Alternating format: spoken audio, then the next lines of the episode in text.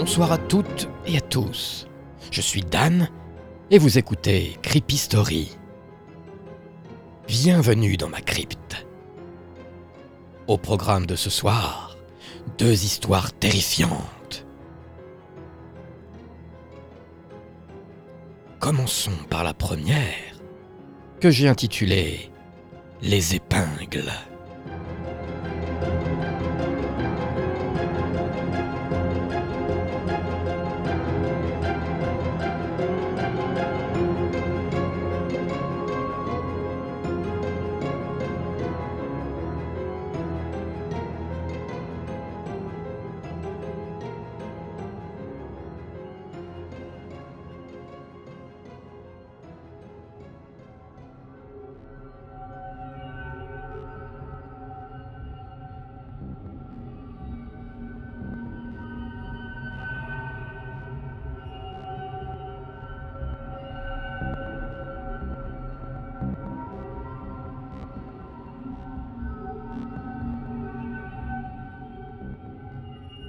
Je ne pouvais pas bouger. Elle m'en empêchait. Elle me tenait fortement et j'étais à sa merci. J'étais là pour quelqu'un d'autre, je le sais très bien, mais cette position m'était très inconfortable. Ensuite, elle m'a regardé droit dans les yeux. Les siens étaient verts, un vert d'émeraude, si clair. C'était presque rare pour une femme à la peau d'ébène. Les miens étaient noirs comme la nuit, une nuit sans lune. Inexpressif et fixant toujours droit devant moi. Ses longs cheveux tressés me fascinaient. Elle prit une gorgée de rhum, en avala une partie et me cracha le reste dessus. Moi, je n'ai pas bougé, je n'étais pas fait pour ça. Ensuite, elle me rapprocha d'une bougie à la cire rouge. Elle voulait mieux me voir. Dans une petite boîte placée près d'elle, sur un guéridon, s'enchevêtrait un millier d'épingles aux pointes acérées, brillantes d'argent. À l'autre bout de chaque épingle trônait une petite perle de couleur tantôt rouge, tantôt bleue, violet ou verte. Elle en saisit une au hasard et la rapprocha de mon œil droit. Il était temps à présent de me faire regretter l'affront que j'avais fait subir à une amie qui lui avait demandé de l'aide, tandis que la pointe de l'aiguille continuait sa lente progression vers mon orbite, elle psalmodiait des incantations venues d'un autre temps. Tout doucement, en faisant pivoter l'épingle de gauche à droite, elle m'enfonça la pointe dans le coin de l'œil droit. J'avais horreur de ça et elle le savait. La douleur fut tellement vive qu'il a failli s'évanouir. Je le ressentais au plus profond de moi. Elle appuya plus fort encore sur l'aiguille jusqu'à ce qu'elle pénètre en entier dans ma tête. Elle laissa l'épingle là où elle l'avait enfoncée et en prit une autre dans la boîte. Elle me la planta dans l'autre œil. La douleur fut plus forte encore que lors de la première percée. Je me suis mis à hurler, mais aucun son ne sortit de ma bouche. Par contre, de la sienne, oui. Même si je ne l'entendais pas, elle... Elle restait concentrée sur ce qu'elle me faisait, sur ce qu'elle lui faisait. Elle prit une troisième aiguille et l'enfonça dans mon bras droit. Elle prit son temps, tout doucement, pour bien me le faire regretter, pour bien lui faire regretter. Elle souriait à pleines dents. Certaines d'entre elles étaient d'argent et d'or, d'argent comme ses aiguilles. Je pense qu'elle en a fait fondre pour parer son sourire de métal, pour lui donner un air plus coriace, même si elle n'en avait pas besoin. L'appel téléphonique de la veille l'avait rendue rageuse et vengeresse. Elle qui a vécu ça cent, dix mille, cent mille fois. Toujours cette rage au creux du ventre, cette haine envers de tels individus. C'est ça qui lui permettait de faire ce qu'elle savait faire le mieux. Elle prit une autre gorgée de rhum, celui de Papa la douleur, son mentor, son guide dans le monde des esprits. Sur le guéridon, près de la boîte d'épingles, un large cigare embaumait l'air d'un parfum âcre et entêtant. Ses volutes de fumée rendaient la pièce vaporeuse et l'ambiance étrange que ça faisait contribuait à son état de transe. Elle tira une bouffée et souffla l'épaisse fumée sur mon visage. Ils dirent que lorsqu'ils retrouvèrent le corps de l'homme, ils sentaient le cigare bon marché, alors qu'il ne fumait pas. Comme pour moi, tout ça a très bien fonctionné. Avec de la pratique et du savoir-faire. Une autre gorgée de rhum et la voilà fin prête et presque ivre pour conclure son rituel. Il avait péché et fait du mal à cette jeune femme, alors il allait le regretter. Elle prit trois autres épingles dans la boîte et les planta dans mon ventre, lui perforant son estomac. Dans ma bouche, un goût métallique de sang m'envahit. Dans la sienne, il jaillit en une gerbe écarlate. Trois de plus dans mon cou et sa respiration fut bloquée. Deux autres dans les jambes et il hurla de plus belle. Son artère fémorale libéra des flots de sang frais sur le carrelage de son duplex parisien. Elle prit une pause pour boire une autre lampée de rhum. Au goulot, comme lui avait appris son père avant qu'il ne décède mystérieusement. On l'a retrouvée dans un fossé près de la maison. Plus aucun os de son corps n'était intact. Il ressemblait à un vulgaire sac de grains que l'on jette à l'arrière d'une camionnette pour l'emmener aux bétails affamés. Elle posa la bouteille près du dessin à la craie qu'elle avait fait sur le parquet de son appartement et se leva pour aller les chercher. Elle les appelait « vengeance » et « carnage ». C'étaient ses préférés. Deux longues aiguilles de la taille de celles qui servent à tricoter, deux fines petites épées d'argent massif. Ces deux déesses de la mort. La légende dit qu'elle a utilisé tous les bijoux de sa mère pour les fabriquer, toute seule. Elle les a fait fondre et les a coulés dans un moule façonné de ses mains. Elle y aurait même rajouté quelques larmes qui perlaient sur ses joues à ce moment-là. Des larmes de tristesse et de rage. Elle vint se rasseoir près de moi et me prit dans ses mains. Ses yeux se parèrent de larmes et tout doucement elle enfonça vengeance dans mon épaule gauche et le fit ressortir de ma hanche droite. Elle fit le contraire avec carnage. Me voilà traversé d'une croix brillante et froide comme la mort. Je l'imagine sur le carrelage de son appartement. Il doit être décédé à l'heure qu'il est. Ou alors, c'est qu'il est costaud, mais pas suffisamment pour supporter son calvaire. Elle me laisse comme ça jusqu'au matin pour être sûre qu'il ne survive pas à son châtiment. Et puis, consciencieusement, avec patience, elle retire les aiguilles de mon corps, une par une, en les laissant tourner sur elle-même pour rendre la chose plus facile. Elle range vengeance et carnage dans un morceau de velours rouge. Les autres plus petites iront dans la boîte de nacre et d'ébène. Sa peau cuivrée brille au soleil matinal. Elle me hisse jusqu'à sa bouche et dépose un baiser sur ma tête. Un baiser au relent de rhum. C'est la partie que je préfère. Je suis son préféré. Lorsqu'elle m'a fabriqué, en plus des cheveux de sa proie, elle y a mis les miens. Et puis un peu de la poudre de mes os et deux de mes dents. Elle veut me garder près d'elle. Je suis son outil. Je n'aurais jamais dû lui faire du mal. Elle me le rappelle souvent, à sa façon. Mon corps de fil et de chiffon sale en est la preuve. Je suis à elle pour l'éternité et... et bien plus encore.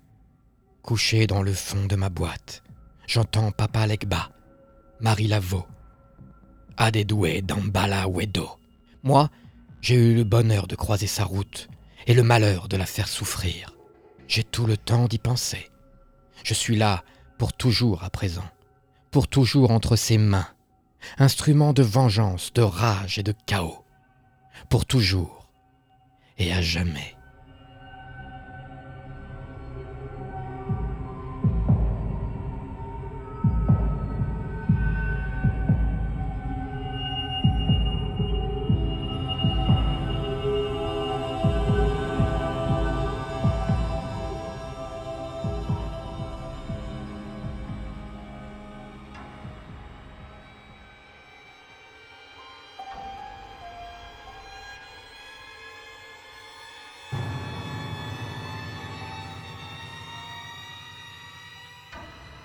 Vous aussi, chers messieurs, prenez garde au vaudou.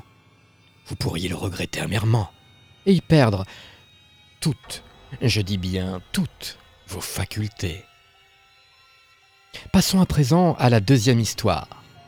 Elle m'a été inspirée par une expérience qui vient tout juste de se terminer. Je l'ai intitulée « les quarante derniers jours de l'humanité.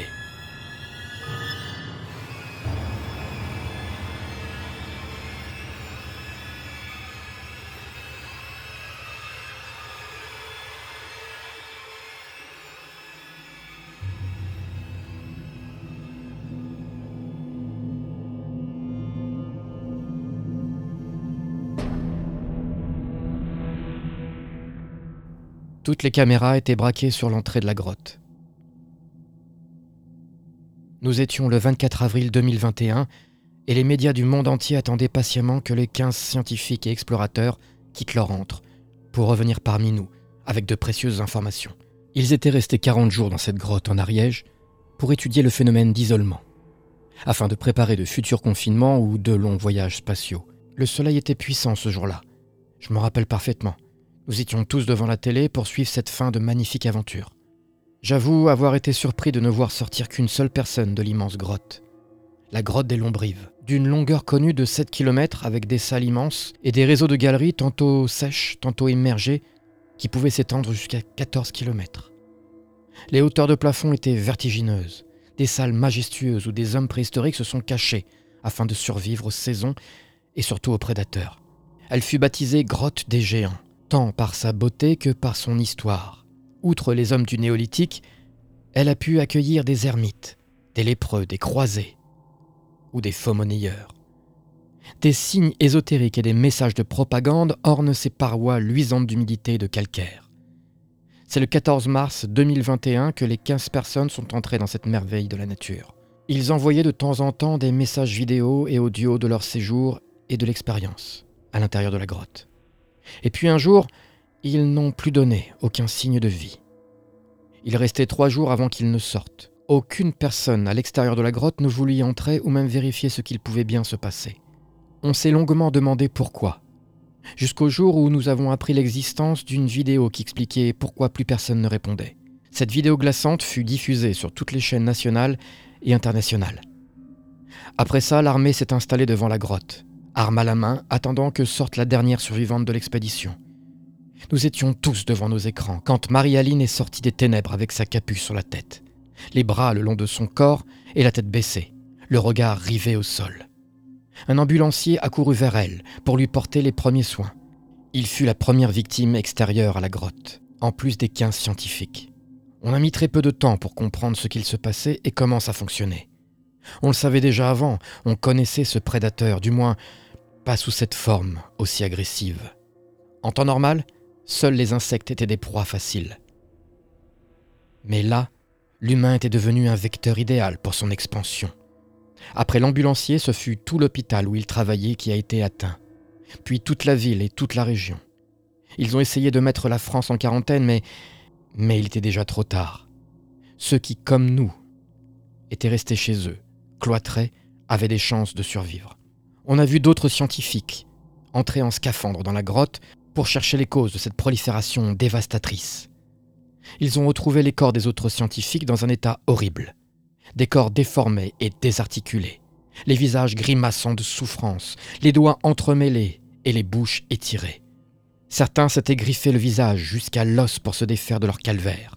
D'autres s'étaient donné la mort pour ne pas souffrir.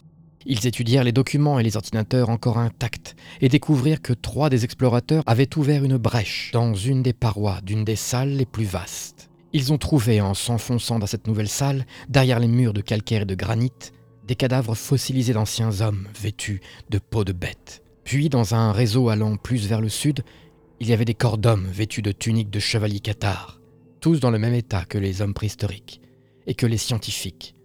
Un des hommes en scaphandre toucha un des corps de la chambre mortuaire. Celui-ci se réduisit en poussière instantanément, libérant des spores. Les mêmes spores qui avaient flotté dans l'air humide de la grotte et qui avaient terrassé les quatorze scientifiques. Le quinzième était là, devant nous sur l'écran. Lorsqu'elle releva la tête pour montrer son visage, sa capuche retomba sur ses épaules, pour que l'on puisse apercevoir, sortant de ses oreilles, des grappes de champignons jaunes orangés. L'ambulancier recula de trois pas en enlevant les lunettes de soleil de la dernière survivante. Un de ses yeux tomba au sol dans un bruit flasque et une gerbe de spores gicla sur le visage de l'infirmier. qui toussa et se frotta la face, espérant être débarrassé des monstres microscopiques. Puis, de l'orbite de la femme, on put voir une autre grappe de champignons sortir, expulsant de ce fait du sang séché en poudre carmin. Elle baissa le foulard posé sur sa bouche et l'ouvrit grande, béante. Un autre champignon à la tige fine et jaunâtre en sortit, serpentant depuis son ésophage. Puis elle tomba sur le sol de l'entrée de la grotte, tel un pantin désarticulé. Après les tests des chercheurs en épidémiologie, un nom a été prononcé. Ultracordyceps. Un champignon qui prend possession de l'hôte dans laquelle il s'infiltre. Il se développe dans le corps et se greffe à tous les nerfs et muscles pour le diriger comme une marionnette. L'homme reste conscient jusqu'au bout, jusqu'à ce que le cordyceps expulse ses pores pour se déplacer. À ce moment-là, l'hôte est inutile et meurt lentement, d'étouffement et de déshydratation. Il sèche et se brise en poussière qui contamine la faune alentour. Nous sommes le treize juin et déjà la France, l'Espagne, l'Italie et la Suisse sont dévastées. Nous sommes enfermés à la maison, ma famille et moi. Je ne sais pas quoi faire. Nous n'avons plus de nourriture, plus d'eau potable. Tout continue de fonctionner pour le moment, mais je crains une coupure générale d'ici quelques jours. De plus, De, depuis hier après-midi, je ressens une légère démangeaison derrière l'oreille droite, qui devient de plus en plus forte. J'ai beaucoup de mal à tenir mon stylo. Une poudre jaune s'échappe de mes narines de temps à autre quand je me mouche. Je vais devoir leur dire et m'enfermer dans la salle de bain.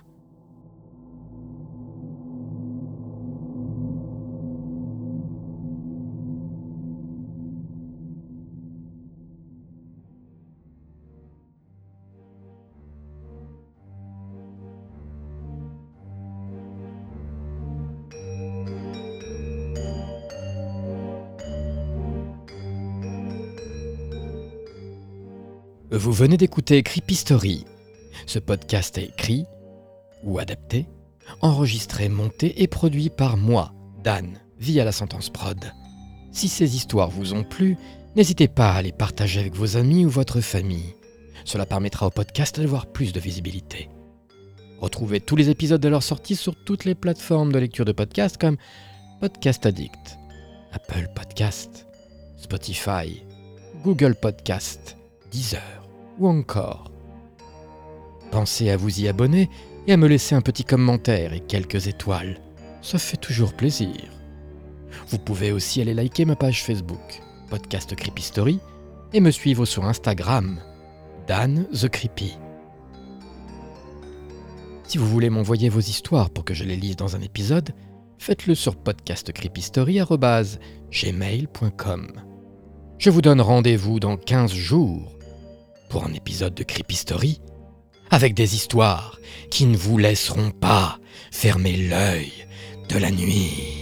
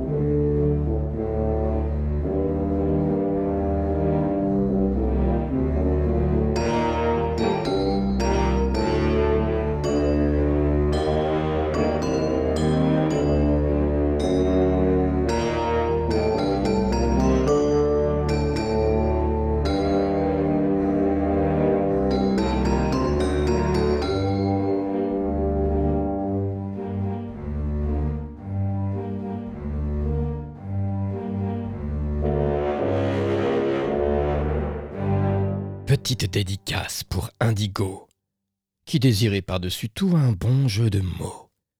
Ça me rappelle les derniers mots d'un bourreau qui, après son exécution, a dit à toute la population sur la place publique « Voici une fin d'histoire, à en perdre la tête !»